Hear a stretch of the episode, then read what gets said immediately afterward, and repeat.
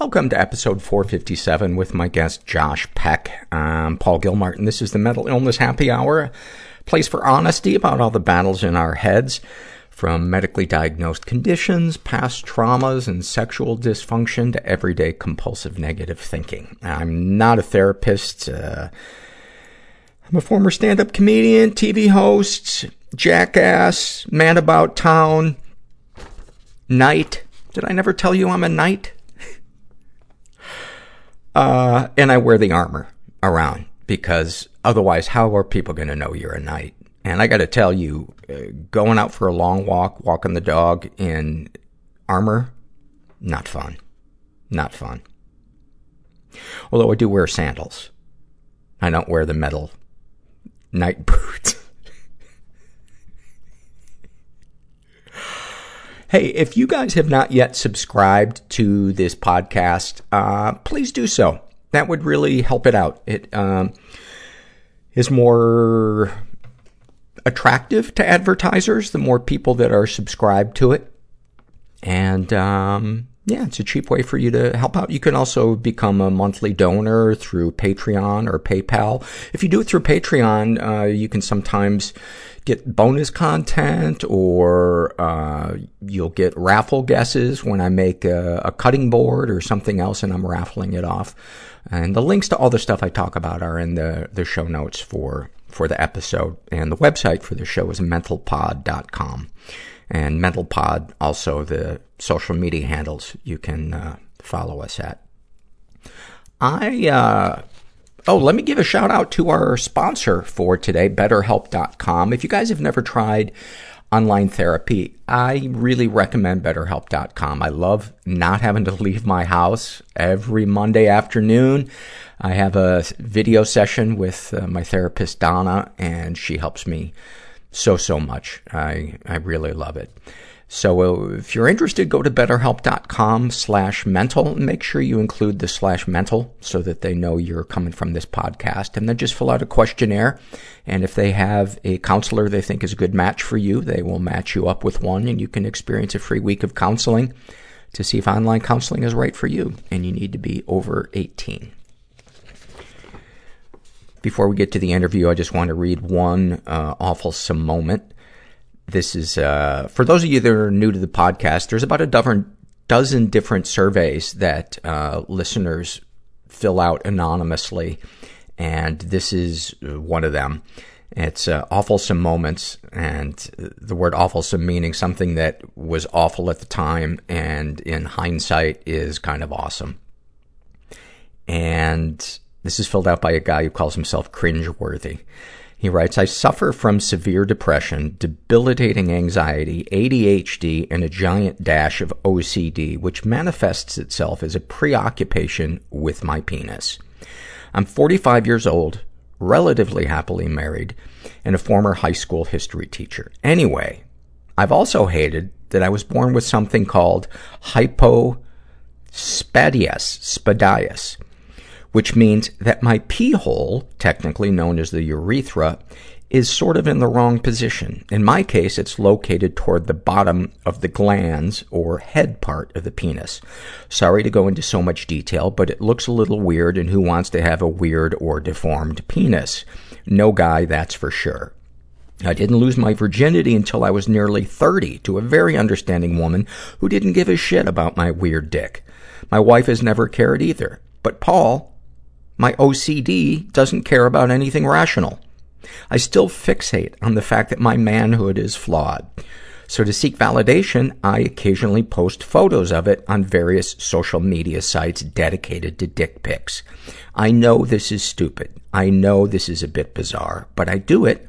And when complete strangers tell me it's not so bad that nobody's perfect, that dicks come in all shapes and sizes, you'd think I'd feel better. Nope. I can't turn my brain off about this issue. Anywhere, anyway, here comes the awfulsome part of the situation.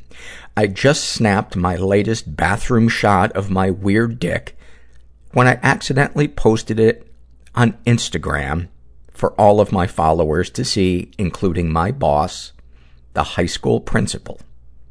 I am no longer employed as a history teacher. Oh my God, Paul. oh my god. Wishing you well. The upside, I hated teaching anyway. I'm glad to be out of it. Nobody's, cool and everyone's scared. And, we're just all in this together.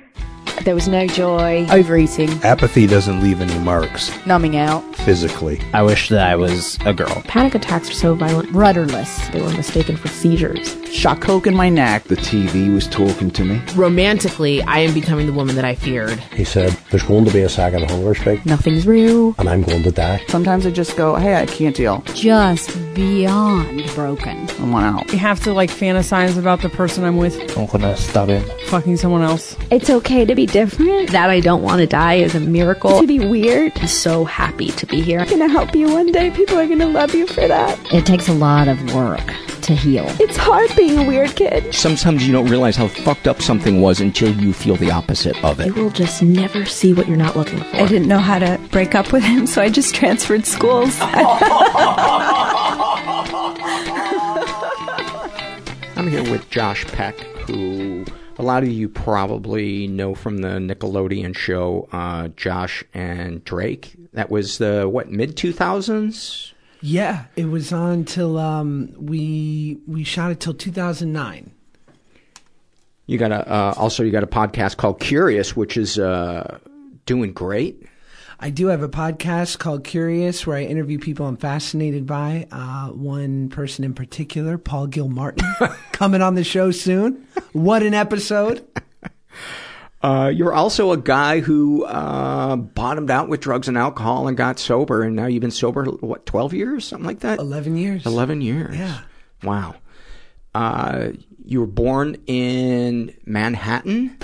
I was, yeah. I was born in uh, in New York City on uh, around Murray Hill area where I grew up, and my mom, you know, single mom. We sort of uh, so we would make a pilgrimage to South Florida every time we ran out of money. Because And what was in South Florida? Cocaine. my grandmother? Oh, okay. well, yeah, cocaine with legs. yeah, not bad. My grandmother, or as uh, you know, the streets like to call her, the godmother. Um, Yeah. And uh, yeah, and so uh, just as a kid, we would sort of make our way back and forth from Florida to New York, depending on our financial state. And was your grandmother wealthy, or she would just bail your mom out? She'd bail us out, Yeah. and she, uh, you know, my mom uh, was, you know, in hindsight now, especially having a nine nine month old son, what my mom was able to sort of balance was pretty unreal. And for most of my childhood, we were like reasonably middle class, but then there were just sort of moments where the bottom fell out. And uh, and so then we'd go and get a little help from my grandmother, and and also the cost of living was cheap, and I had asthma. My mom was like, "This is an easy one: warm weather, Yeah. cheap rent, and grandma buying us dinner at Ruby Tuesdays. What more could you ask Right, for?" right.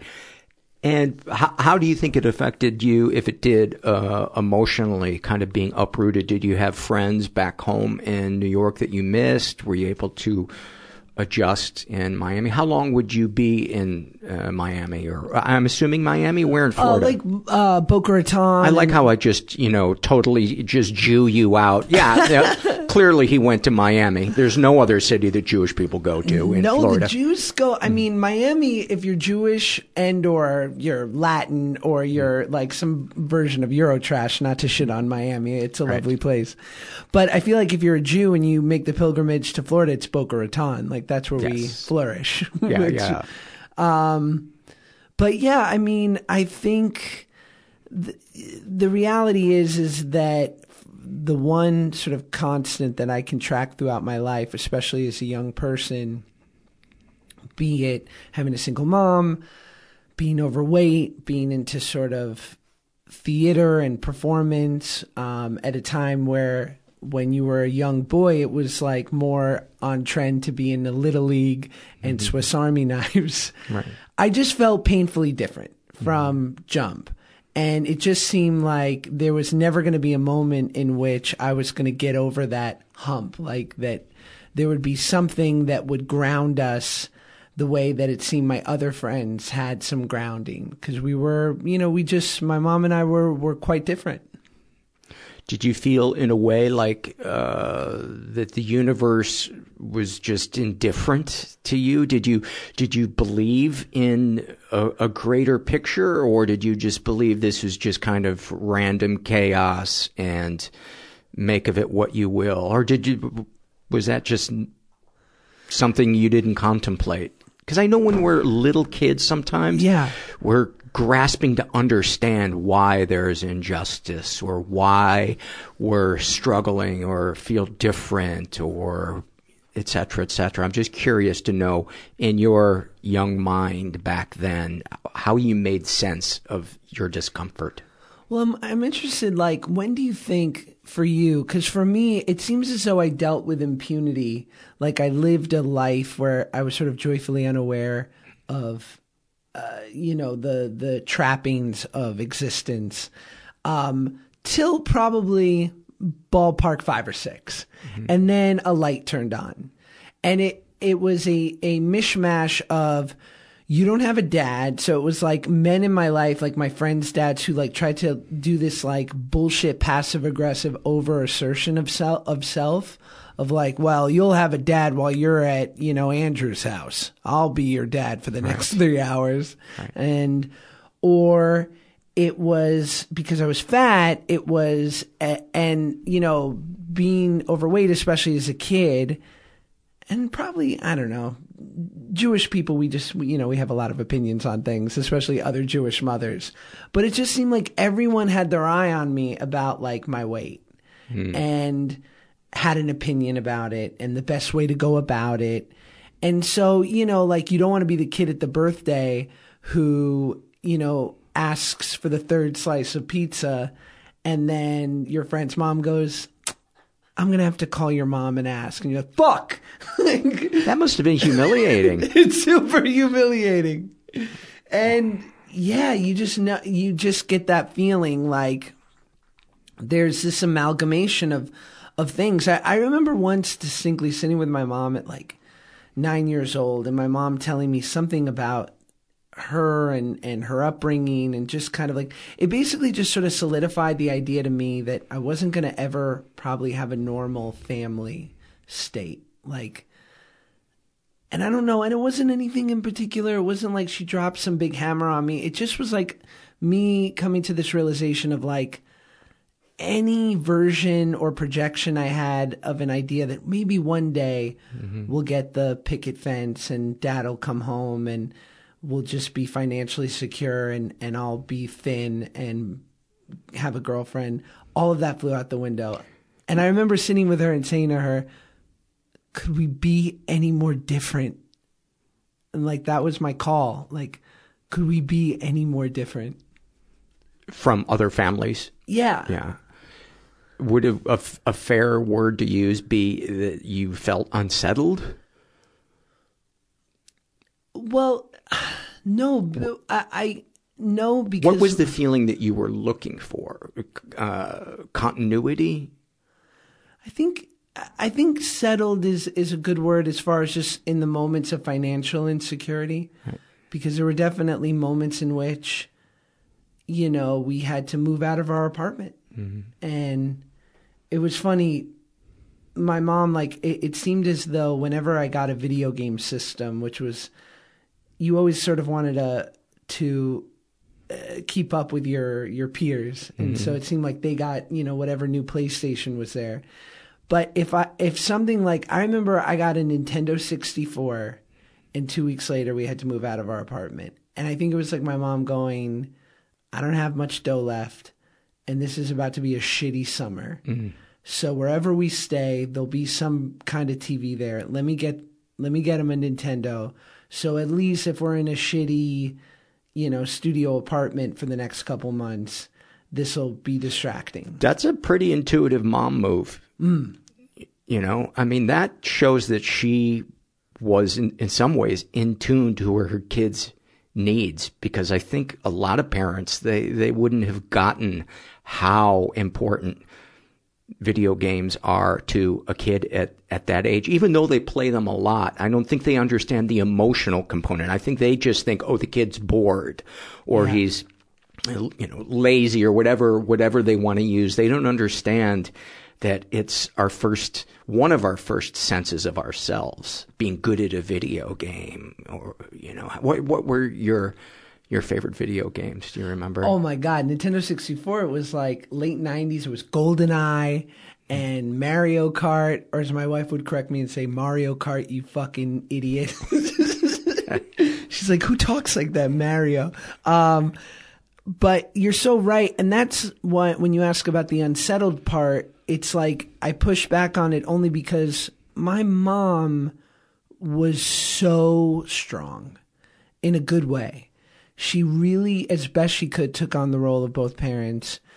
I had an unwavering, sometimes uh, bordering on suffocating amount of love and security, and knowing that even in moments of of of discomfort or or being unsettled, to your point, that I knew somehow like I had this person, this tigress mother, who had my back at every turn, and so it was sort of living in both these worlds of like, I know this circumstance is shitty and God, I, am so not a fan of what's going on here. And yet deep, deep down on such a subconscious level, I knew that I, that she'd take care of us. And where was your dad? Never met him. He was in, from what I know, he was an older guy, mm-hmm. uh, hooked up with my mom when he was in his early sixties had a whole other family, kids and a wife.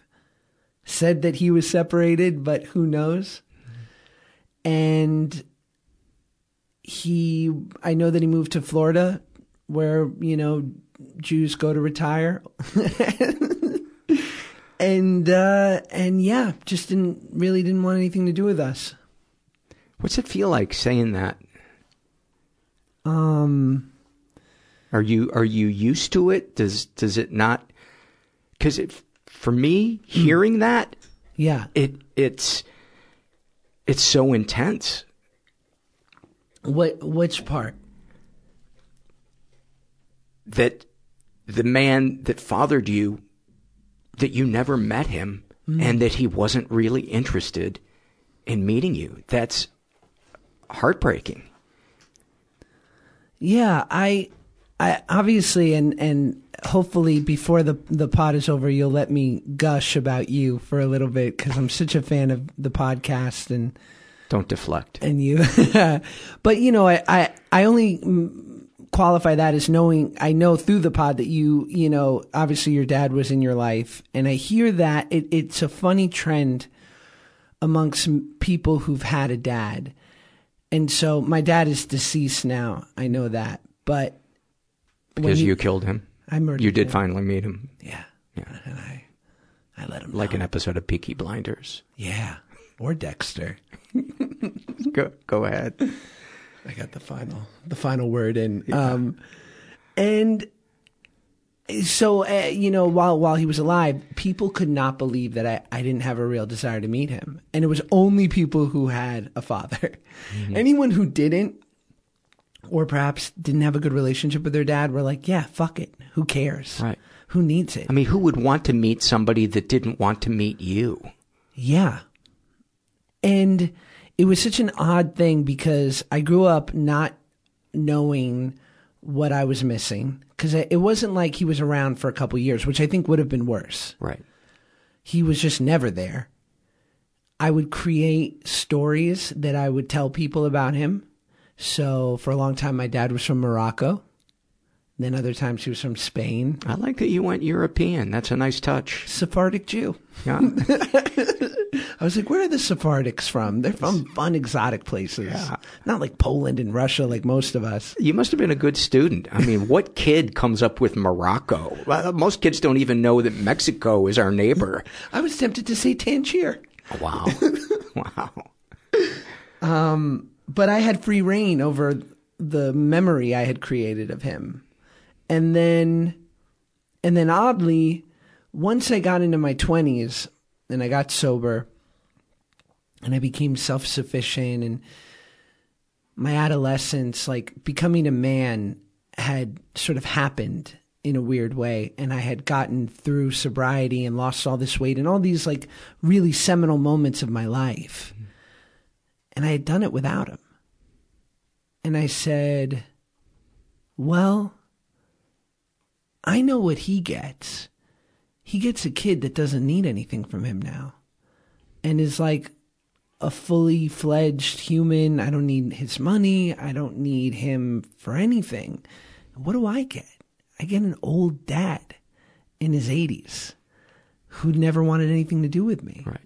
So I think and then with that all that being said, when my mom randomly googled him when I was 26 and she called me and said, "Sorry, honey, but your your dad passed away." Cuz she found the obituary. It hurt. Yeah. It was just because I think maybe yeah by now I I might have just out of curiosity met him. Yeah. What were some of the if you did have fantasies of what it would have been like to have had a dad? Mm. Were there any kind of fantasies that you painted? I, I guess it would have been at its simplest, and this is no knock against my mom, it would have been a balance from what I got from my mom. So How so? My mom, you know, is a nervous, wonderfully nervous Jewish mother who mm-hmm. didn't want her big fat son to rollerblade. I got you. You just you just said it all, dude. You just that could have been really the Hey Josh, how are you? My mom was a Jewish nervous mom who didn't want her fat kid to rollerblade. Josh, thanks for coming. we can fill in all the rest. Yeah. A little bit. So, yeah, a dad who would have been like, no, like, put on your fucking rollerblades and let's go. And you're going to get hurt, but who cares? Yeah. Like, that's what you do. Or let's go to this sporting game or let's go shoot. I don't know. What do guys do? Mm-hmm. Guns? like, let's go do guy shit do you ever find yourself kind of emotionally holding back certain uh, holding back certain information to kind of emotionally protect your mom and her her nervousness? Do, do you find yourself becoming anxious about her anxiousness?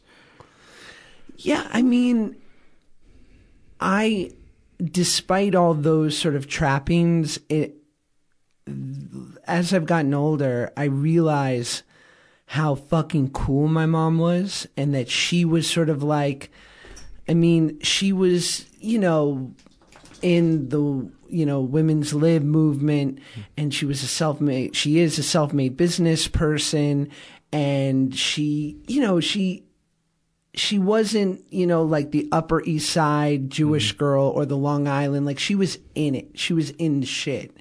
So she has sort of a lot of her isms, as they do for most of us, have dissipated to mm-hmm. a certain extent. I mean, who wouldn't be nervous in her situation? Holy right. shit. Totally. Holy shit. A single mom in Manhattan in the 80s with a, a child from outside of, you know, a child from an affair. Yeah. Wow. Wow. I mean, my mom has the best stories about she owned a um uh, uh, the headhunting business in mm-hmm. the 60s in New York with like a little storefront and she would get people jobs. And she would tell me stories about how once you know two guys came in with guns and tied her up robbed the place and she's there going like guys like i'm a headhunter. I'll get you a job. You don't need to do this. Yeah. Like you're in the perfect place. Right. You know and moments like that and and you know again to your point it was the 80s and being a self-made woman and just you know where she would work uh, do these huge multimedia shows that she would be the director of and that she wasn't allowed to stay in the same hotel as some of her male bosses that you know the women had to stay at a different hotel or sometimes she just wouldn't be paid for things because they could. And wow. i don't think that that sound i mean that sounds incredibly challenging. Yeah I, it does. Yeah. It does so if you could go back, uh, you know, my question that I like to ask everybody, if you could go back in a in a time machine and talk to your younger self at his most challenging? What what age roughly would it be, and what do you think he would want to to hear or experience? Oh, so it's so hard, right? Because isn't the the answer we all want to give ourselves as a kid, and maybe I'm projecting, is like, "Don't worry, it's all going to work out," right? Mm-hmm. But there's no way we could hear that then. Um, and know. nobody and nobody would anticipate that what the older person would say your your biggest issues are really just going to be you sleep too much and your shoulder hurts all the time. right. Yeah. I mean it's such a fucked up and then you also like it's so hard because and I've I've said this when I qualify um when I talk about like my journey in sobriety mm-hmm. and I'll say from as far back as I can remember I felt too much. I thought too much. I was a ball of self centered fear and discomfort and overanalyzing. And if you had seen me at nine or 10 years old, you would have said, Get that kid a drink. Because he needs to cool out. Yeah. He's in his head too much. So I, so I say that only to say I'm not quite sure I could have said anything to that kid. But I, yeah, I mean, inevitably, I would have, I, I really would have said, "You're doing great. You're doing great," and eh, I think that's what I would tell my son now. Like, you're just, you're exactly where you're supposed to be. But that sounds so corny, doesn't it? yeah, I, I, I think at a certain point in our lives that would sound corny, and then I I think if if we have that epiphany or that moment of bottoming out and surviving it and finding a new way of coping that that does ring true mm. that does ring true that you are going to be okay because I mean, what does okay mean? For somebody who has all their financial stuff taken care of, that would mean being comfortable probably in your own skin or finding true love. And for some people, it would mean just being able to pay the mortgage or have health insurance or not have student loans and have to be living with your parents who drive you fucking crazy. Right. Yeah, I mean, if I'm being truly honest, I think the only thing I would have wanted to hear at 10 is you're going to lose the weight. For real. Like it don't worry, dude, you're going to lose it all and you're yeah. you're going to pass for normal one day. Yeah. That's so funny because for me it was I wanted somebody to say you're going to grow. Because mm-hmm. when I was 16, I was 4'10 and weighed 85 pounds. Wow. And, and I thought, I'm never going to grow. And I, I, went to the University of uh, Chicago and they did some tests. And they, they said, based on the test, you're going to be within an inch of 5'10.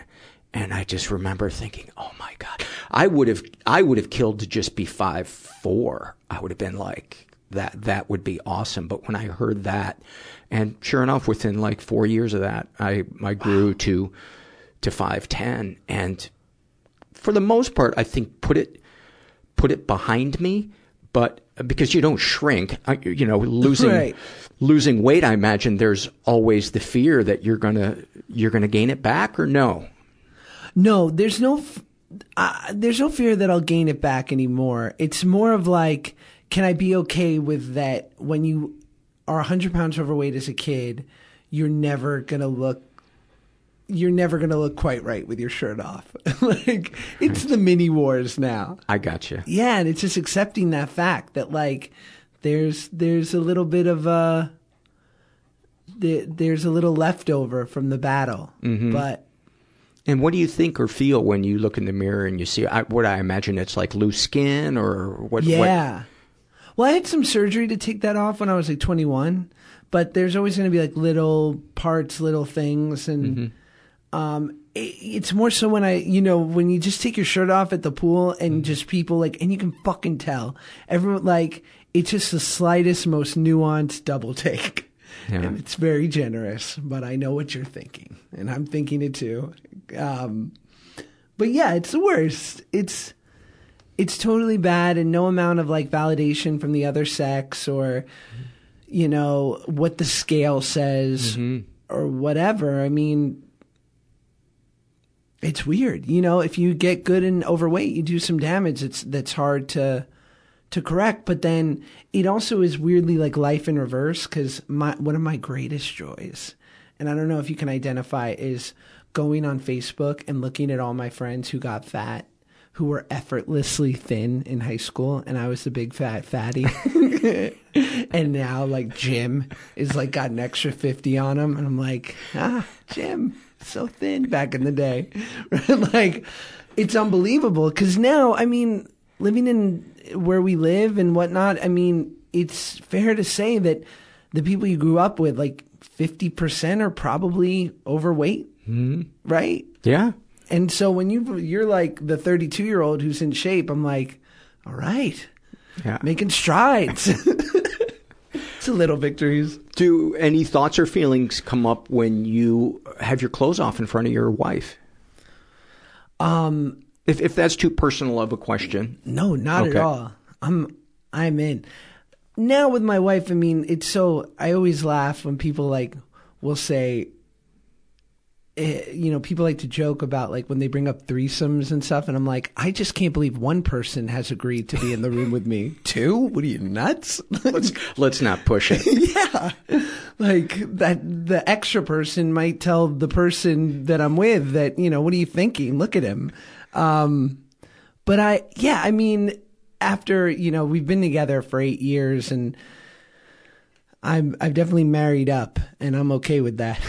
and we have a wonderful like we just feel wonderfully comfortable in front of each other. And i think that's i think it's probably a testament to the both of us yeah. you know? And and what's cool or maybe it's not cool but it's it's revealing about my wife who's in perfect shape and grew up like beautifully svelte and everyone in her family they're like tall and thin mm. and won the genetic lottery. Like my wife is still um, sort of um, besieged by insecurities about certain things that, you know, so it's like no one's free of it. No. No one is free of it.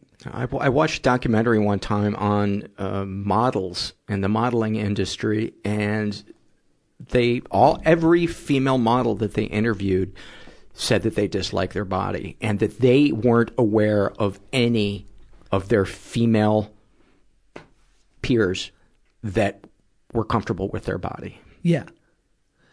But and then aren't they, but those models, right? Like I look at the guys and some of them are eating pizza. Now, Paul, I don't know what it's like for you. If I eat pizza, like it's going to take days to recover. And these guys still have a six pack the next morning.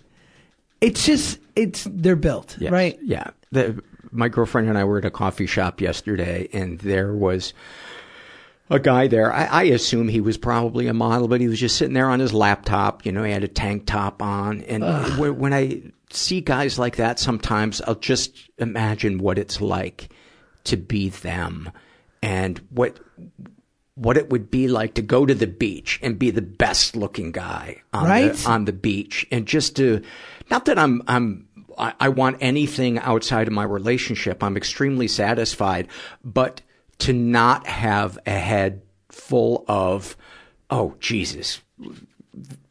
Can't you do some sit-ups? you canceled the gym again today. today I was supposed to go to the gym at 11:30. I I I canceled and I slept until 1:38.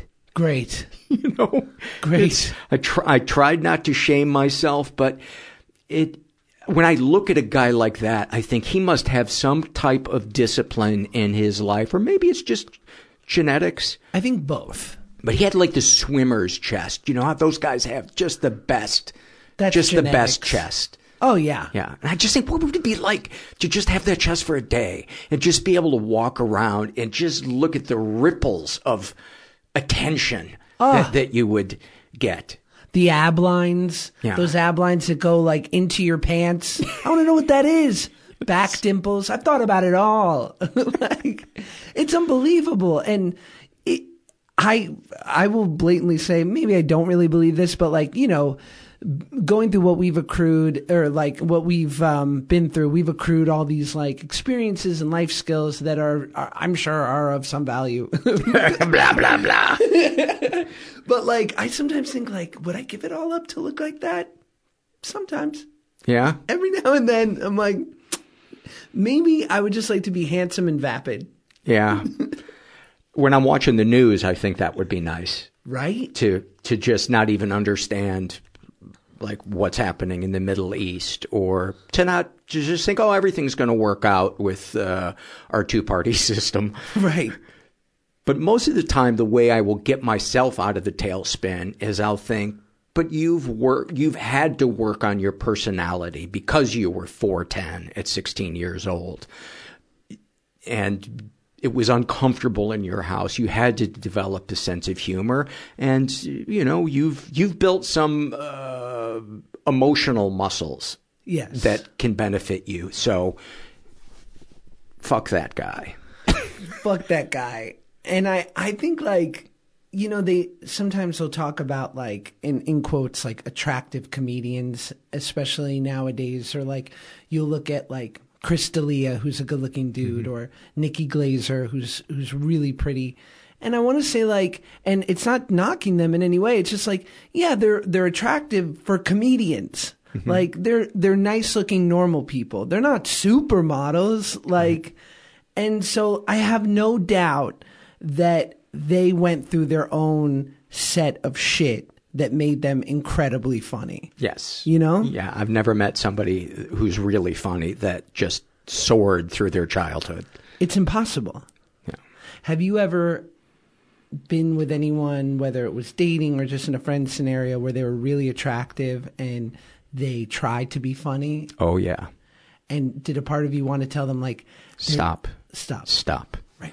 Yeah, I, I, it's so uncomfortable for me to be around people because it's not that they're that I, I don't want to be around people that aren't funny. It's I don't want to be around people who are who are being inauthentic to who they are. Mm. Uh, I have lots of friends who aren't the least bit funny, but they're real, and that to me is a pleasure to be around. Yes. I think every, almost everybody has something about them that is interesting, that can kind of be glommed onto. And the real battle is, is for that person to be comfortable with that thing about them that's unique. Even the friends of mine who, who can be a pain in the ass, the ones who can recognize it, who can cop to it later and apologize. That's all I ask for in a friend. Yeah. Is, is, and, and that's what I hope I am as a friend. I think you're so right, and I think the one thing that's even more breathtaking than a brilliant co- like comedic performance or drama or what have you is just someone being honest. Mm-hmm. Like when someone is willing to be vulnerable, especially in a stand-up special or any kind of performance, it's like you can't take your eyes off of it because no. you can't believe that they're willing to bear themselves in that way. Yeah. Yeah. Yeah, I think it's why we go to the movies and read books and we just want to know is everybody's inner sanctum similar to ours? Was there was there a moment for you when that was confirmed that you weren't alone with this? Yeah, I think when I got sober. Yeah. I think that Same. that that was the beginning of it and then um, dealing with the childhood stuff in my next support group that that was e- on an even deeper level because mm. I think that dealt with the scars whereas getting sober was I I was forced to see my own selfishness and fears and there was a relief in knowing that because it, as you know, as a sober person, it provided you information about the prism that we had been filtering reality through. And if you suddenly understand how bad your prescription for your glasses are, then it's a little easier to kind of stay on the road. Mm. Knowing that your tendency is to warp, to make the problems too big when they're really not, or to uh, you know, become just engulfed in self and not be present for those ar- ar- around us or you know, flippant remark when I'm uncomfortable in my skin that cuts somebody else. Yeah. Those are all the things I began to learn in in sobriety. Uh, I'm, I, I'd like to hear about your sobriety journey. What what what were your substances of choice, and how did that how did that spiral take place? Oh, I, I was on everything but skates, really.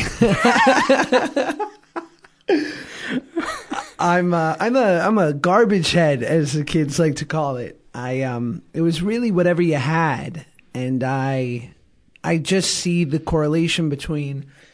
I lost hundred pounds when I was seventeen, and I didn't realize that that was sort of my first foray into overindulging in something to numb my feelings and to quiet my mind. Were you using uh, what, like Adderall, or what were you? How did you lose the Healthy way, old Oh. fashioned. Oh, okay. Yeah, like I just Diet and exercise. diet and exercise and just with no understanding that oh now i have this new body but i still have the old brain Mm-hmm. and i've removed my medication and so when Food, you mean? Yes.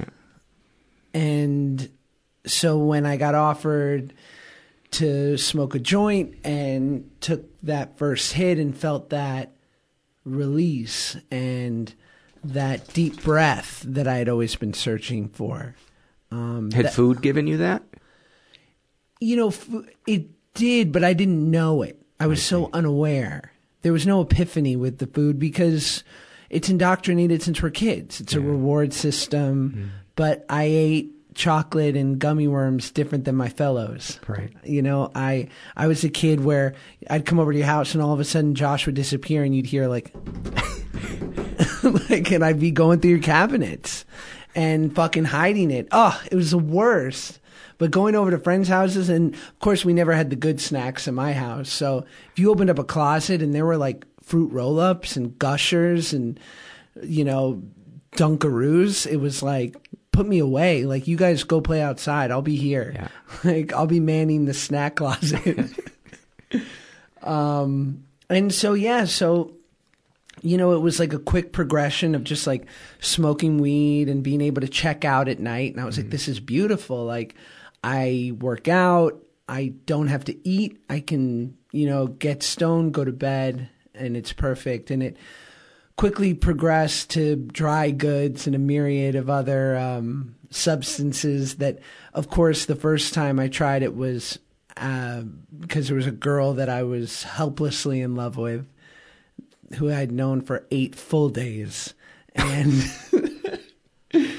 and I remember, you know, seeing this this uh, this you know powdery substance and thinking, oh, that's only in movies. Like I've never, I never seen that in real life, and and uh, you know, inevitably you get offered it uh, enough times, and and you finally sort of partake. And I. Uh, and that sort of started this four year deluge into this really, really dark period of um, some some some really rough experiences. I, I had a Had you been on TV yet?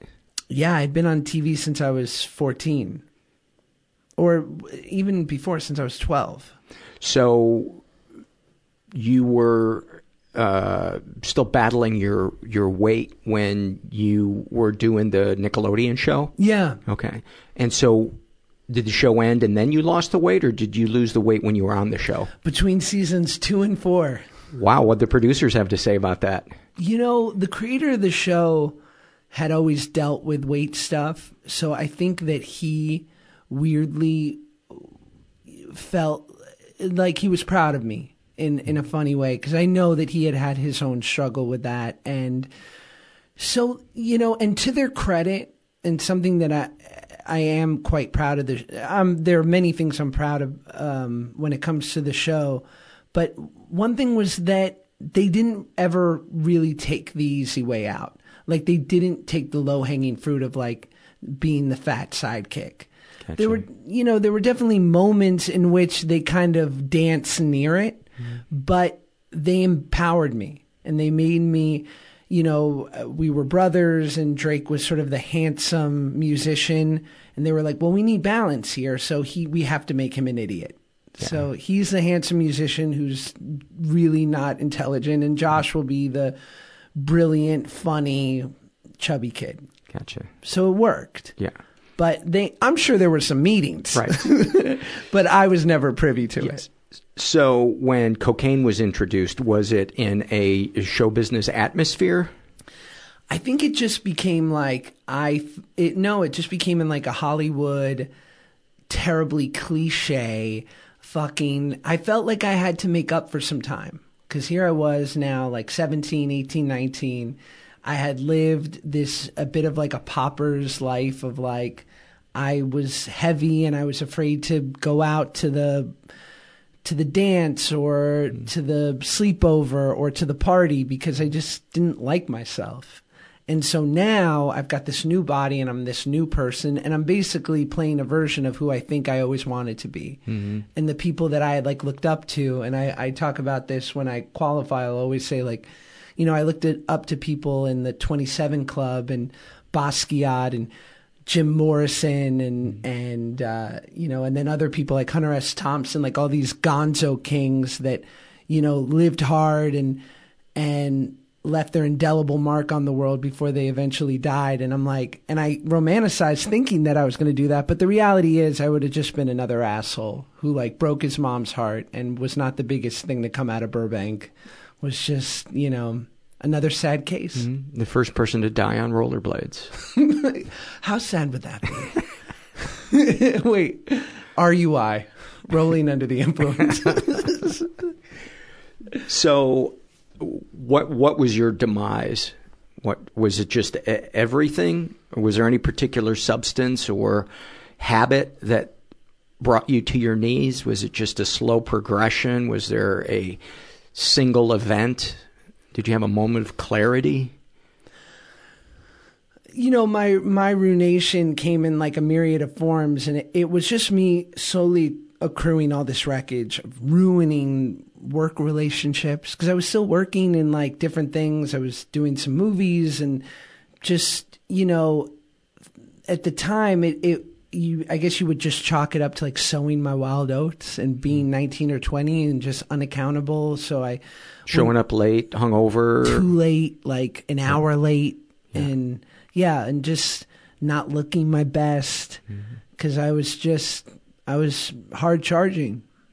I I just wasn't able to to fully formulate um, a, a, a version of reality at yeah. all times, and yeah, I was living a pretty. I was living a pretty specific life for, for a couple years, and, and finally, when it, it all came to a head, it was like one of those beautiful moments of clarity in the sense of it wasn't anything cinematic. I, you know, I, I was just so sick and tired of being sick and tired. It was more the same. Mm-hmm. And I had a deep suspicion that this was going to be it. Like, I was not going to ever fill this hole in my soul. Mm-hmm. And it seemed, um, it, it was uh, momentary. Like I could feel this window of clarity, this moment. And I guess that's why it's a moment because I could tell like this is going to be fleeting. And I haven't hit total bottom yet or whatever version that looks like, what it would be for, for me, but it's coming. It awaits. I'm just going to keep digging. And so when you went to get help, what what were some of the things that you remember thinking or feeling? I think, you know, I I always say this that you didn't tell me what was wrong with me, you told me what was wrong with you. And I identified.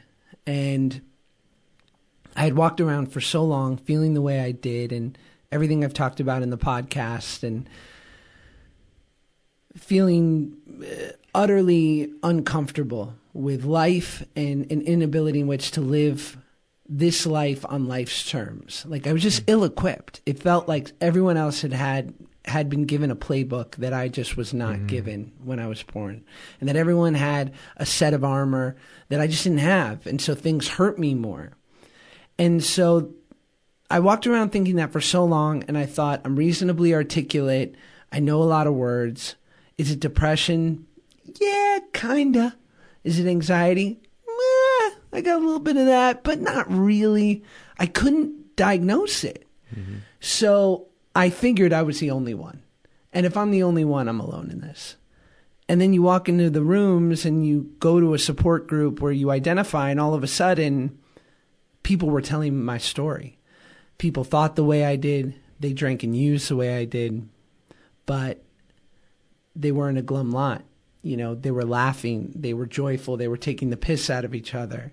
And in addition, they had families and careers and people trusted them. Yeah. And so all of a sudden, in a mm-hmm. moment, in a one hour meeting, the idea that it was possible to live with the way my head worked and have a full life could happen. And I think at that, I mean, that's that's the most pivotal moment of my life. Yeah.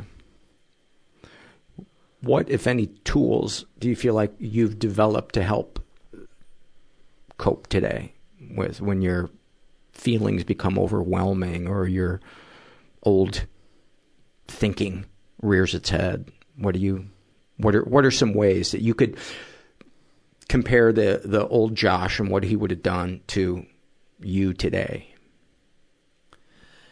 I think it's it's a uh, gosh, it's just a number of things. It's like a certain level of acceptance. Um, it's age old tenets of spirituality, right? It's mm. it's a lot of gratitude. Mm. It's the idea that that if you want self esteem, do esteemable things. Um, and it's you know it's truly like I I interviewed for my podcast um, this this brilliant guy named Safi Bahcall, and he's a, a physicist and, and has some experience in in um, neuroscience, and he's like, what we're finding more and more, the way that depression looks in the brain is is a trauma, like it's an injury, it's a brain injury, and that addiction and depression and obsessive, like many of these things it's a it's a like it's bad programming in a computer. So don't be surprised that it can't fix itself. You wouldn't be surprised. You wouldn't turn on your computer a year later and just think it worked again. Right. And so the idea that I learned of like that you'll never be able to think your way out of it. That you must take the action and the brain will follow. Um, acting your way into right thinking, I think was was everything. I love it. You want to do some fears and loves before we go? Yeah, please. Yeah. Uh, was there anything else that you wanted to? I think to share. No, I mean I feel it feels great. Yeah, good, thank you. Good. Uh, let's let's start off with some fears.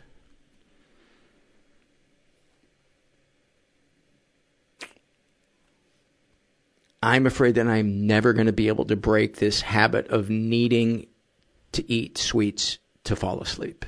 Mm. Raisin bran. I, I, do raisin bran too. Raisin bran is like when I'm going to go healthy to to fall asleep. Um. Oh man, I fear that now with a nine month old son, that because I don't have any framework for what a good father is, that I'll never be able to truly measure up for him. Wow, that's a that's a deep one. You went deep right out of the gate. Yeah, I got. I'll, I'll deviate. I'll, no, I'll no, I love it. I love it. Um, I'm afraid that my girlfriend is going to have trouble with her immigration issues, and that it's going to take her a long time to get her residency. Hmm. Um, I'm afraid that my career will never look the way I want it to, and that the world will think of me as yet another failed child actor.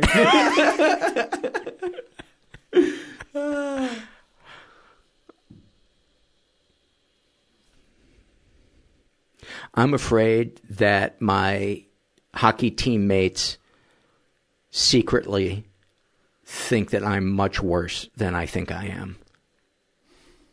Oh man. Um,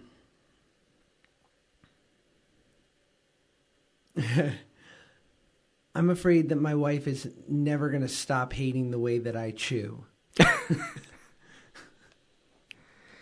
I'm afraid of Gracie getting sick and dying before she's led a full life.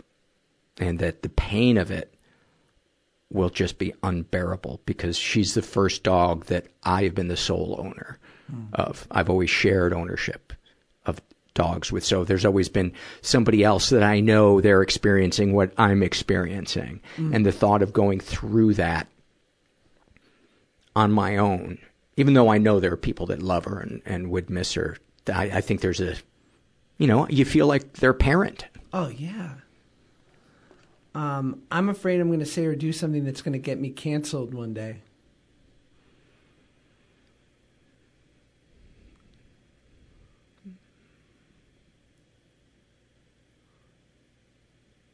I'm afraid that I I, I, know I've done this one before, but it's it's a recurring fear of mine is that I have misplanned for retirement, and I will be filled with so much regret and poverty that I will. What will be even worse than my surroundings will be the discomfort of being sick at, myself for not having planned more. Oh man, that is so good. I I I identify with that totally. I um let's see. Let's do one more each and then go to loves. Yeah, I'm afraid uh I'm afraid that I'm becoming one of those people that can't hear from the other side and that I just have a I I can't. What's the best way to describe it? I'm I have an inability in which to, in our political climate, to really listen to people that don't agree with me. Mm. That's a good one. Let's just go right to loves. Yeah. Uh, I love when I'm uh, taking Gracie for a skate, and she takes when she takes a really huge dump and I'm and I'm picking it up with the baggie, uh, I always say to her and like a little, a soft little voice, "Well, that's very unladylike." um, oh man, I love taking my son out for a walk every morning and watching as he falls asleep in his stroller and then just putting on your podcast and listening while he's asleep yeah. as we walk down Wilshire Boulevard. I love laying in bed with my girlfriend and um, just just being there with each other, just being present in that that moment. Sometimes we're not even saying anything, but we're, I think, like as close as two humans can can be in that in that moment, and it's such a safe, comfortable feeling. Mm. I love watching my mom with my kid and knowing that I never thought she could love anyone more than me, and now I'm pretty convinced she loves him more than me. And it's also nice to have some of the love be put on someone else.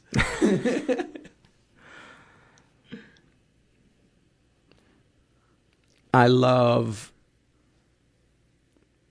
playing guitar along to a song that I didn't think I would be able to play any part of, and I find myself able to play just a little part of it, and and I get goosebumps.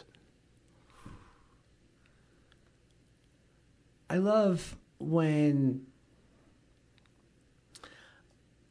I love when my wife and I go to any kind of event or anything where other people are and we both observe something and then we both get in the car or get home and we have our follow up session about the night where we obliterate people's character. and have a play by play of all like the drunken weirdness that happened around us.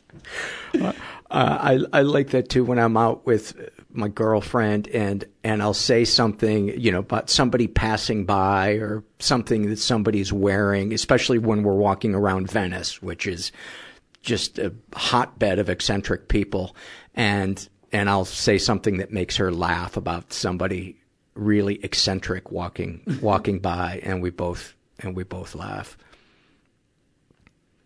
Let's do one more each.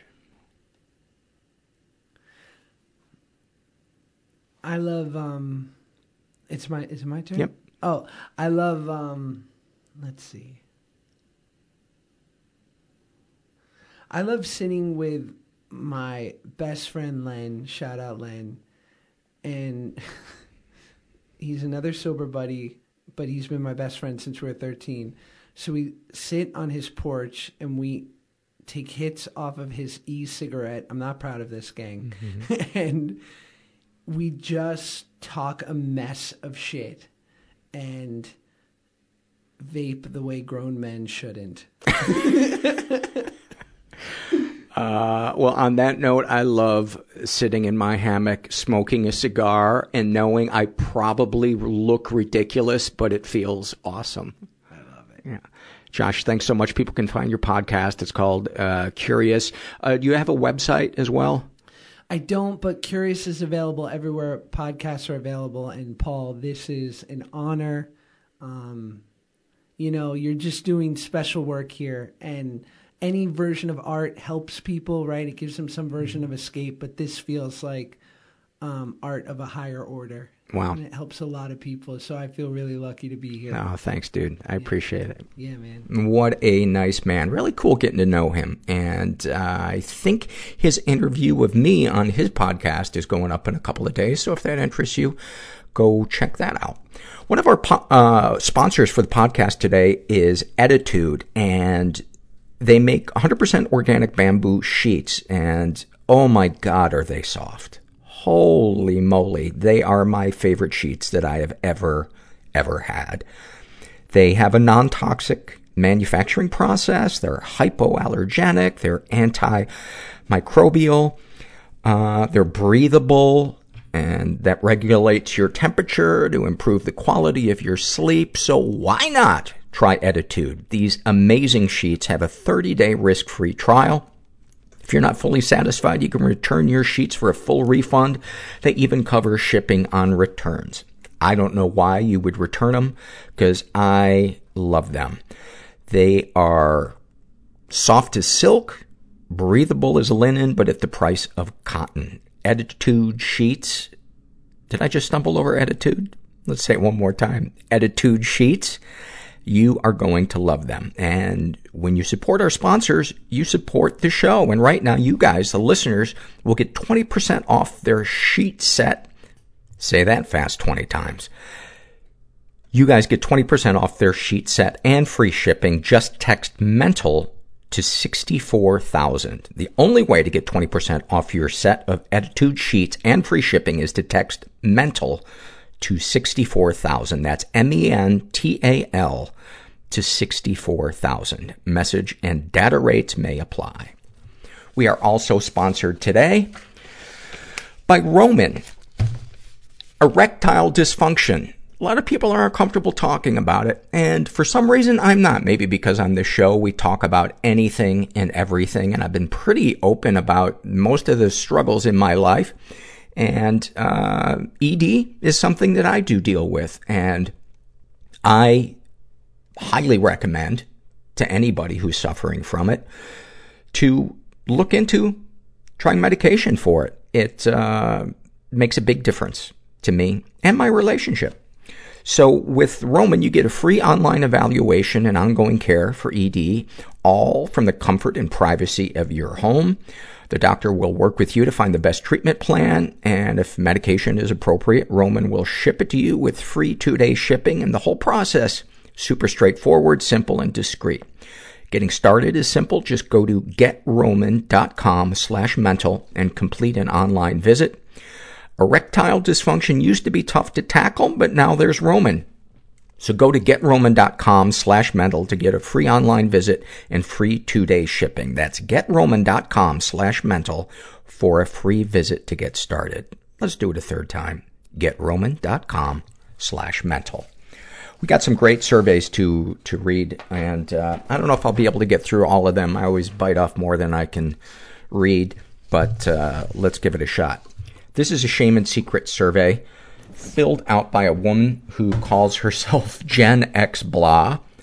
She identifies as straight. She's in her 40s, was raised in a slightly dysfunctional environment. She's never been sexually abused, but she has been physically abused. She writes, It wasn't considered abnormal when I was growing up uh, in the 70s and 80s, but I was, quote, spanked with a belt. And once my dad rushed me and knocked me over as a teen any positive experiences with the abusers. He was my dad and I love him, but I will always have those images of him taking off the belt and of him knocking me down.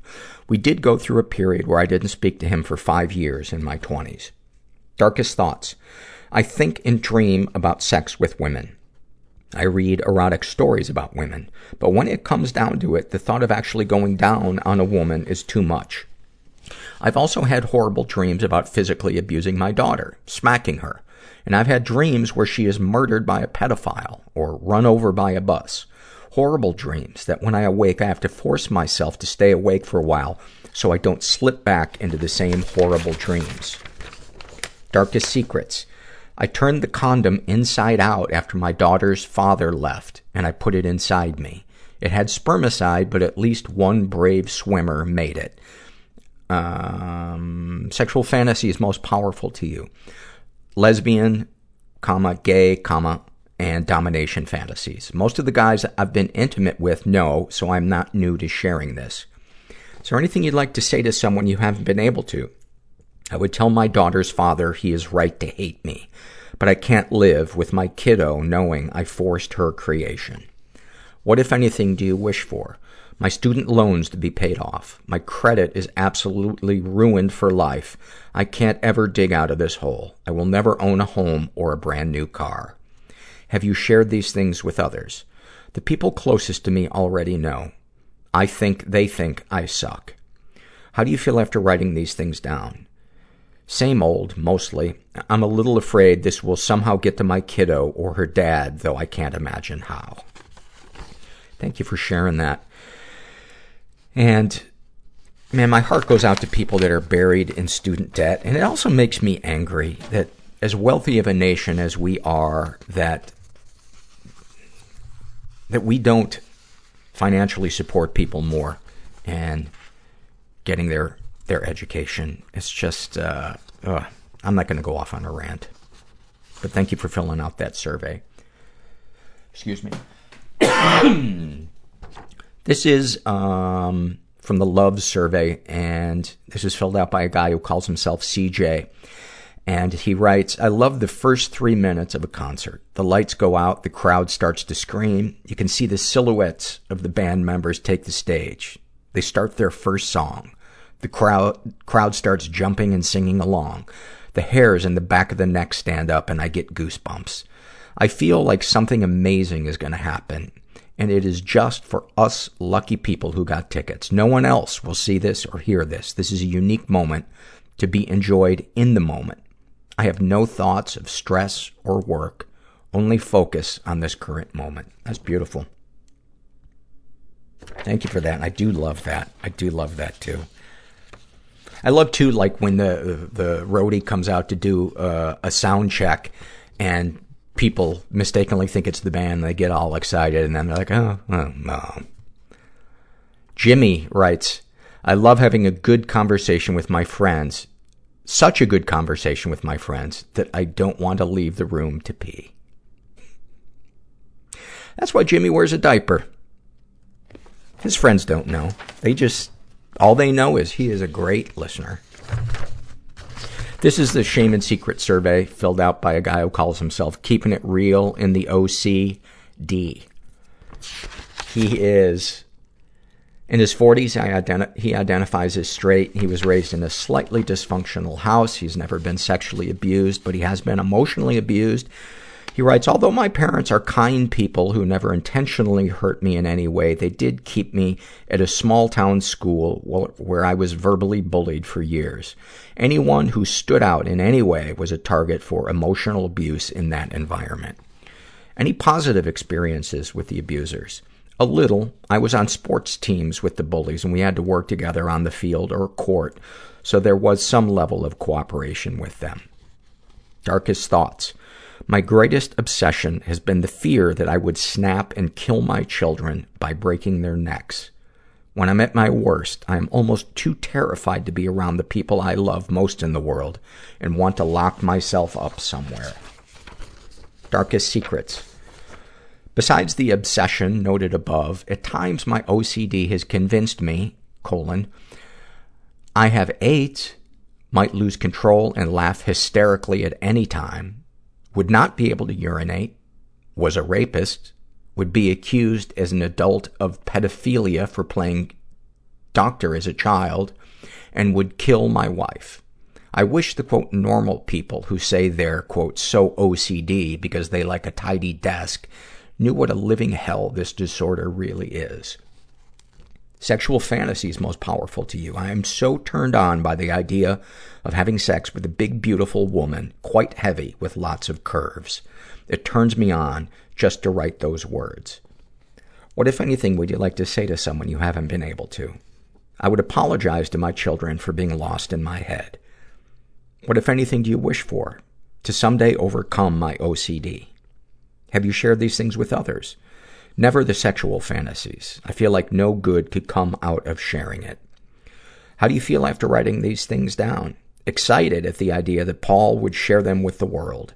Terrified that someone would ever find out that I had written them. Is there anything you'd like to share with someone who shares your thoughts or experiences? For OCD sufferers, get yourself cognitive behavioral therapy and never settle for a therapist who's not fully on your side.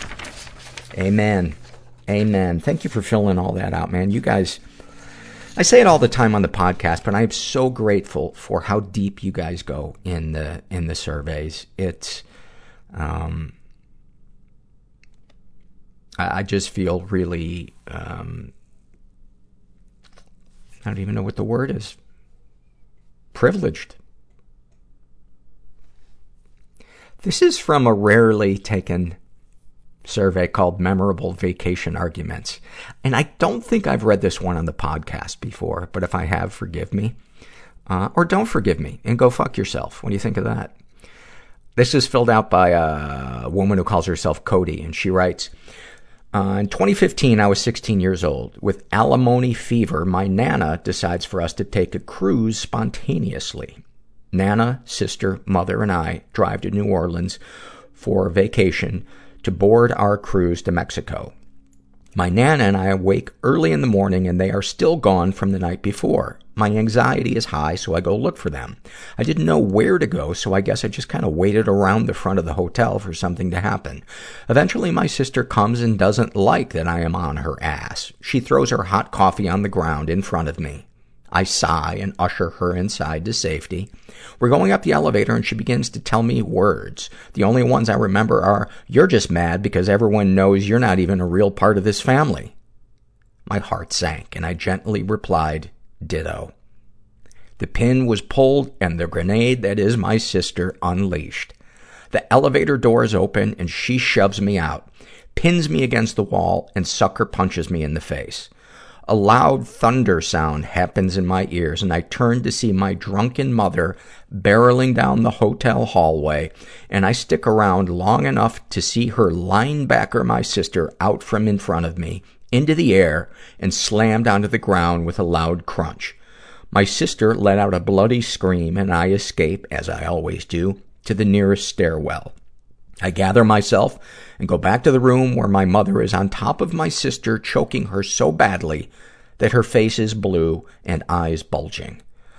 Long story short, that was the first of many hotels we were asked to leave. I never saw my mom on that cruise, and the only thing she has to say about that trip when asked is what a fucked up mess my sister is and how amazing the buffet was. oh my Thank you for that. This is a happy moment filled out by uh, a woman who calls herself Elsinore Rigby. I assume that's not a typo. And her happy moment, when I get into bed, my kitten cuddles up, belly so close to my face I can feel his breath. Sometimes his, he puts his little paw on my cheek. Oh, Gracie, do you hear that we're talking about animals? I, I, I love that moment when you tell a dog to stop barking, but they squeeze a couple more in. And they do Oh, and I do love Gracie. I do love that, that moment when animals put their, their front leg around you and it, and you kind of convince yourself that it's an arm and that they're way more human than they really are. Isn't that what we really want? Is just an animal to act human and give us all their unconditional love, but we don't have to listen to their bullshit. I wonder how annoying animals would be if they could talk. This is from the love survey filled out by a woman who calls herself Gandhi Glitch, and she writes, I love the feeling when I score a domination victory in civilization. I feel like an all-powerful being that can conquer anything. Oh my god, does that one ring true for me. Even though I haven't played Civilization in years, that no other type of victory in civilization feels as good as the domination victory. You can win a cultural victory. You can win, I think, an economic victory. Um, there's a couple of different ways that you can, you can win them, but I, oh yeah, just destroying just letting that dark part of the brain out and just ruthlessly taking over other countries and mm. i love too in civilization when the piece of land you're given for your first settler to settle has gold has water just has all the right resources and you know just for the next 20 hours you're going to have an advantage and crush humanity. You, that survey makes me want to start playing Civilization again. So if for the next month there is no podcast, blame the person that filled that survey out. This is a shame and secret survey filled out by a woman who calls herself Donna A. She identifies as gay. She's in her 30s. She was raised in a pretty dysfunctional environment. Ever been the victim of sexual abuse? Yes, and I never reported it. My aunt, who was my babysitter, was sexually abusive. She's also been emotionally abused. Parents provided for physical needs, but were extremely neglectful when it came to emotional needs. Any positive experiences with the abusers? Yes, my aunt was my second mother, and we had great moments together, although it's impossible to bring myself to think of what those moments were. Darkest thoughts. I was put on Prozac three years ago and it was working fine. I gained a lot of weight because of it and decided to go off of it. When I started falling apart, I went back on it again and gained even more weight. Finally, I decided to talk to a psychiatrist to put me on Cymbalta instead. I was doing good, but then I happened to be out of town for a week for my job and forgot to take the pills with me. When I got back home, I just didn't want to take them anymore. I got horrible withdrawal symptoms, including brain zaps, which were painless, but extremely uncomfortable.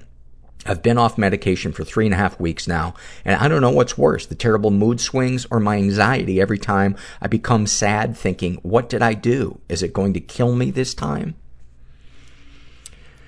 Oh man, I relate to that, and I have just decided, after many times trying to go off meds, to just take what I need. Because what are the side effects? If, if, if you are somebody that requires meds, and I think very often meds are overprescribed, but I also think there's a lot of people that need to be or could benefit from meds that don't consider what are the side effects of not being on medication, if that's the only thing that can help you with a clinical issue.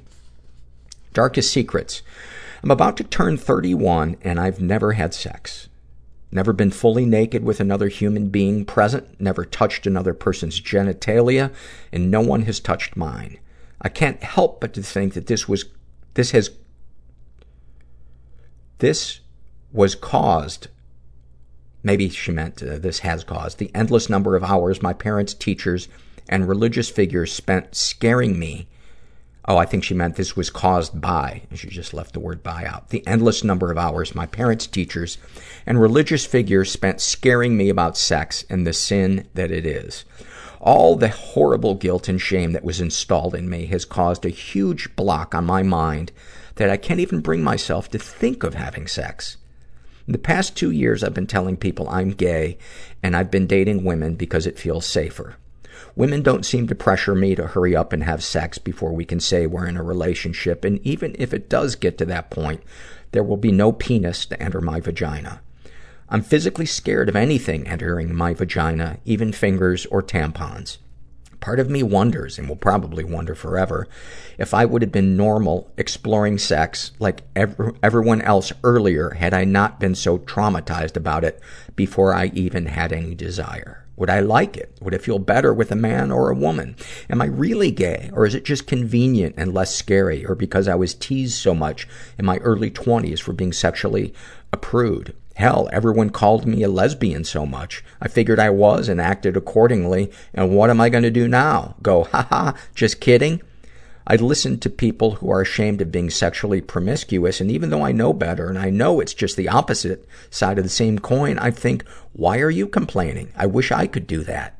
That's awesome. Or are you bragging? You think you're better than me, don't you? I don't think I'll ever feel like a normal human being, and that hurts so bad. Sexual fantasies most powerful to you. I'll take any fantasies you have. What, if anything, would you like to say to someone you haven't been able to? I would tell parents, teachers, and anyone in a religious leadership position to stop perpetuating their own feelings of guilt and shame on the next generation. Oh my God. Amen. A fucking men. And you know, I was thinking as I was reading all the shame you're experiencing and the fears and, you know, I, I hope you're talking to a, a professional about it to work to work through this. And my thought is, it, you know, whether you're gay or not, it doesn't matter. Just ex- be authentic to yourself. Honor what your body is feeling. You know, work on the emotions that are going on inside you. Because uh, I think until we can separate what our unfounded fears are and what our trauma is from us not protecting ourselves and there being a valid fear that we need to break a tool out to deal with, uh, it's just such a confusing mess. And we go to the place of black and white thinking, shaming ourselves, and doing the compare and despair. What, if anything, do you wish for? Peace of mind. Have you shared these things with others? No, I would be too ashamed to talk to anyone about it.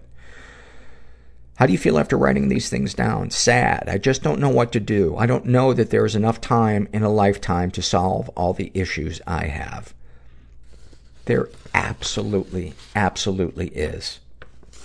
You know, and I don't think the work ever is done, but it's not like a light switch where you know, we put in years of work and all of a sudden things go from horrible to amazing overnight. It's just a gradual thing, but we're, we're worth putting that effort in. And I think the peace of mind, maybe I should just speak for myself, comes from knowing that I'm moving my feet, going to my support groups and doing what I can to realize who I am authentically. And while I may never reach who it is that I aspire to be, I'm at least moving in that direction rather than just sitting and hating myself and not dealing with my addictions or past traumas or parts of me that are selfish or et cetera, et cetera. Anyway, thank you for filling that out. This is a love filled out by a woman who calls herself ELO fan. And she writes, I love how our noses have the ability to sniff out n- nostalgia. Lately, it seems these random whiffs that transport me back to my adolescence are the only things that make me feel alive. Maybe it's because they remind me of a time when life was much simpler, a time when I was truly living. Oh my God, I love this one so much. And I immediately started thinking of all the smells that bring up childhood feelings, whether they're melancholy or happy or a combination of both. But I was thinking that smell when you open up a board game that's kind of old and it just has that, you can smell that cardboard in it. You can smell a little bit of how the smell of a house seeps into it. Um, I love the smell of a baseball mitt. And I, I don't think I ever really appreciated it until I got away from playing baseball. You know, when I became an adult and I was no longer playing it. You know, and then play the occasional game of softball and you'd go find the mitt and it'd be like, oh yeah, that smell. Airplane glue. So reminds me of building models as a kid. And sadly, the time I was 16 and there was no weed, and so I inhaled glue. And, and one of my favorite smells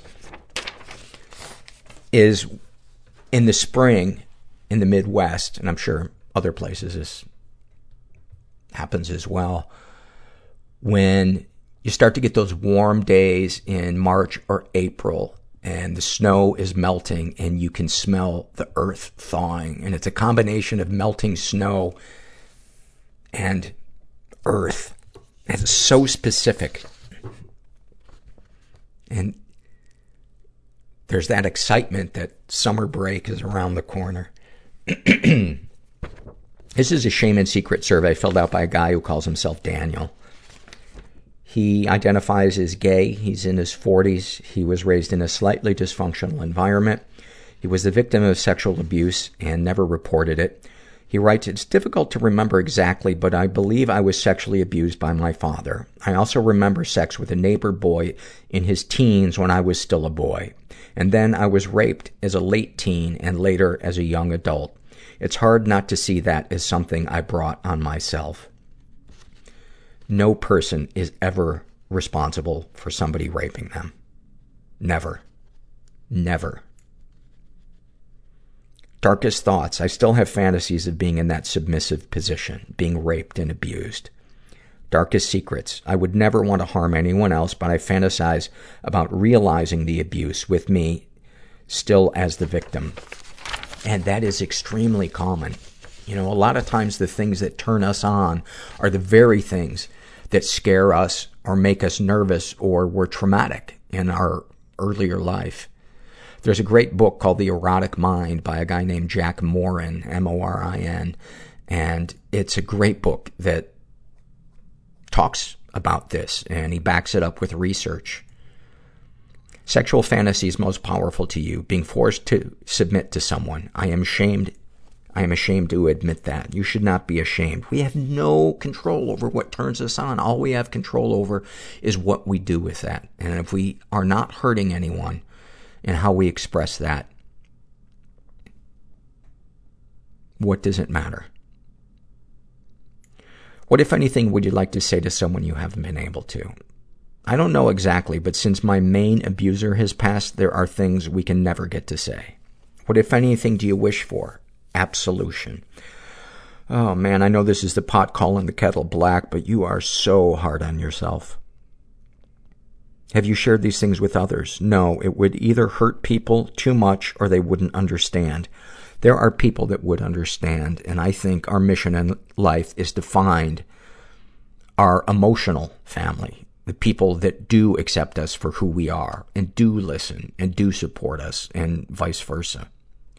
How do you feel after writing these things down? Confused, disgusted, and a little bit cleansed. Is there anything you'd like to share with someone who shares your thoughts or experiences? It was never your fault. Isn't it funny how we can give the advice that we ourselves just can't take in? This is a happy moment filled out by a woman who calls herself Dr. Depressed. She writes, In my last two years of high school, my mental health was at an all-time low, and going to school felt like going to a slaughterhouse. Around that time, my mother and I noticed an old lady that would go to the same spot every day to feed stray cats while we were on our way to school. One of them came at first, and over time it brought its buddies to the feast. The cat, this cat got so friendly it would rub its head all over her legs and even lay on its back so she could pet its belly. The lady would always happily receive her feline friends and gave them many loving pets. Just being able to witness that made me feel grateful that I was around to see it, and it made me feel like waking up in the morning a little less dreadful. Best of all is that I never knew this lady and she had no idea of the small impact of her kindness. Man, it's, I love that last part especially, is it takes so little for us to improve somebody's sense of safety and beauty in the world. And yet we're always so caught up in our own shit that we forget just little acts of kindness. This is a shame and secret survey filled out by a woman who calls herself Hot Mess. She identifies as bisexual. Uh, she writes, I call it bi-flexible. It's technically hetero-flexible, but bi-flexible sounds funnier. I like to sleep with women, I just don't want to date one. She's in her 20s. She was raised in a pretty dysfunctional environment. She was the victim of sexual abuse and never reported it. When I was 16, my boyfriend wanted to have sex with me while my mom was home and in the other room. I said no over and over while trying to physically push him off of me until I eventually gave up fighting him off, realizing he was much stronger than I. It wasn't until I told a friend about it and he told me it was sexual abuse. For some reason, I didn't see it that way. Honestly, I didn't see it that way until a year ago, and I'm now 27. After my friend informed me that was abuse, I brought it up to said boyfriend. He said he thought I was kidding when I was saying no and gave me an apology card. God, I wish I still had that card. What, what, what is that section of the uh, drugstore? Birthdays, anniversaries, not respecting somebody's boundaries.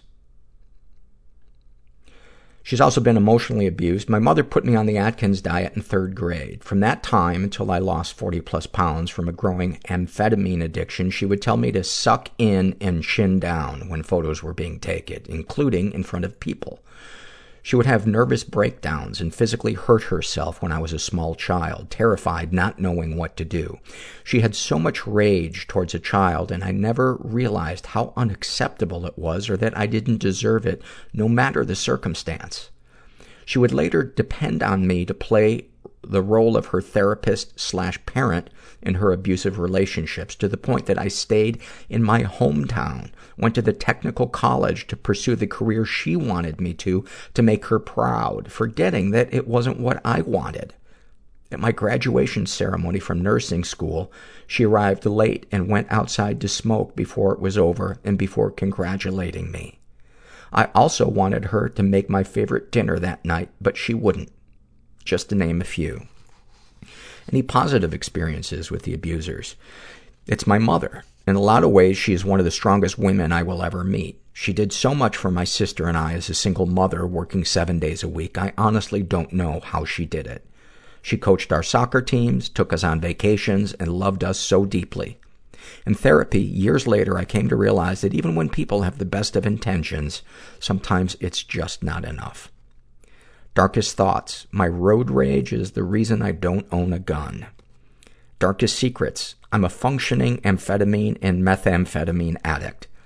I have my own apartment and putting myself through college, for me this time, without help from my parents despite their promise to do so if I were to return to school. To make ends meet, I've had sugar daddy relationships that, in all honesty, are borderline prostitution. But I don't feel bad about it. Uh, I feel any shame I do feel here and there. I feel any shame I do feel here and there is because I'm, quote, supposed to feel ashamed. Why would I wait tables for fucking assholes? in parentheses, I hate the general population, for minimum wage when I could have sex with a good-looking 30-something and make $700 in less than an hour.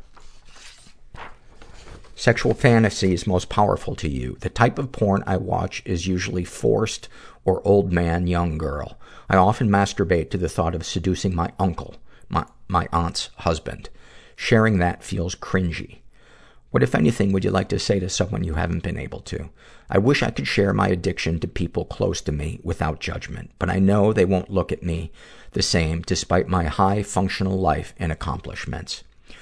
What about going to a support group and sharing that addiction with people that understand addiction? What, if anything, do you wish for? My family to work things out instead of pretending things didn't happen. And man, waiting around for that to happen and trying to manipulate it into happening is as crazy as any addiction. And it's so easy to fall into that because we just assume these roles. It's like this play that just keeps repeating. And everybody knows their lines and nobody wants to rock the boat. And then when one person does, things change. A lot of people aren't happy, but generally the person that changes it up gets healthier and looks back and is glad that they stopped acting in that shitty play. Have you shared things, any of these things with others? My therapist, some of these things, she's kind of passive. Sometimes I feel like she just paraphrases the shit I say, and I'm not sure how helpful the last year has been talking to her. How do you feel after writing these things down? Better, yet vulnerable. Thank you for sharing all that, man.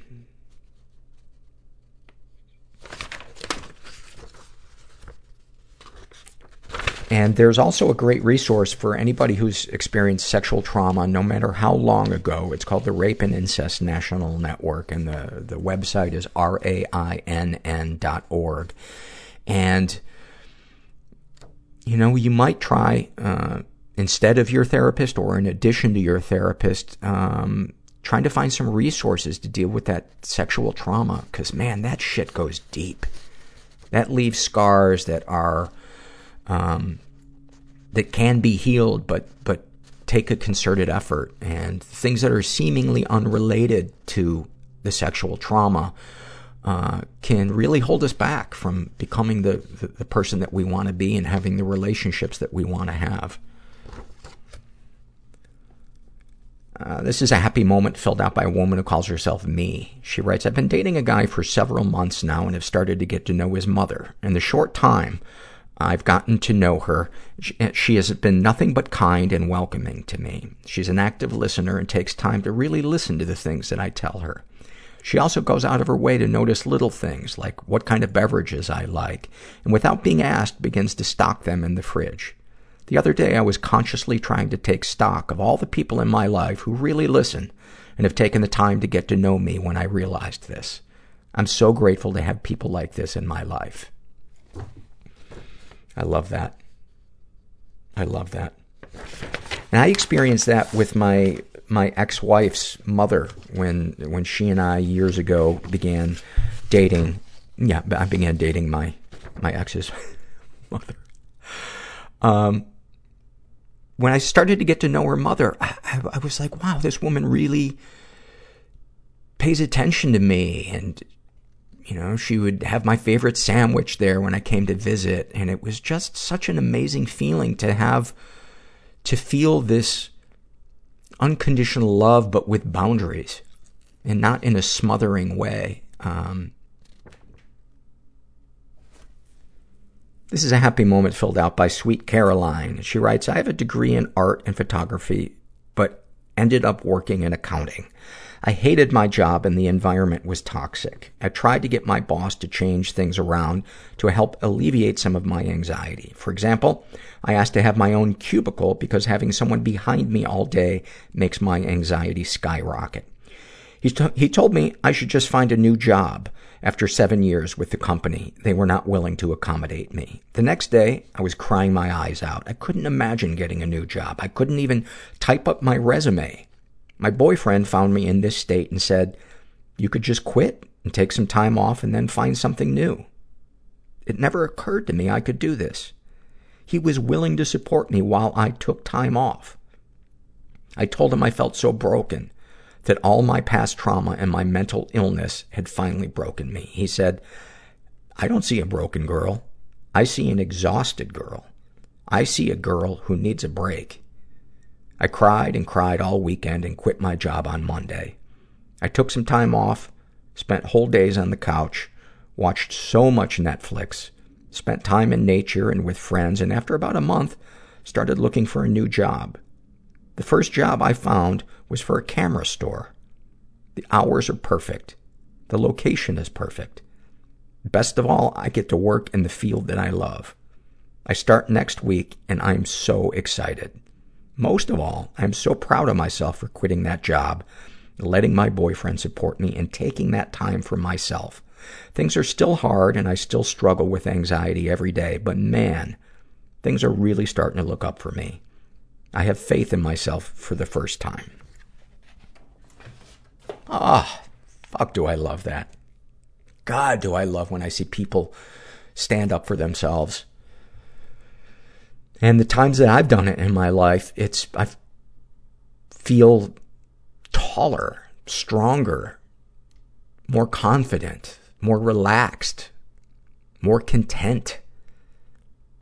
But it's so scary, man. The unknown can be so scary, and we get so used to these little routines that we get stuck in. Sometimes it's, it's like our comfort zone can suffocate us, but it feels so familiar. Anyway, I hope you guys enjoyed today's uh, episode and welcome any new listeners. And um, just remember if you're out there and you're feeling stuck, you're feeling alone, you are not. You are not alone. There's so many of us that feel the way you feel inside. You just can't tell by looking at us. And never forget that you're not alone. And thanks for listening. Everybody I know is bizarrely beautifully Everybody fucked up I in know some weird way. bizarrely beautifully fucked up in some weird way. Bizarrely beautifully fucked up in some weird way.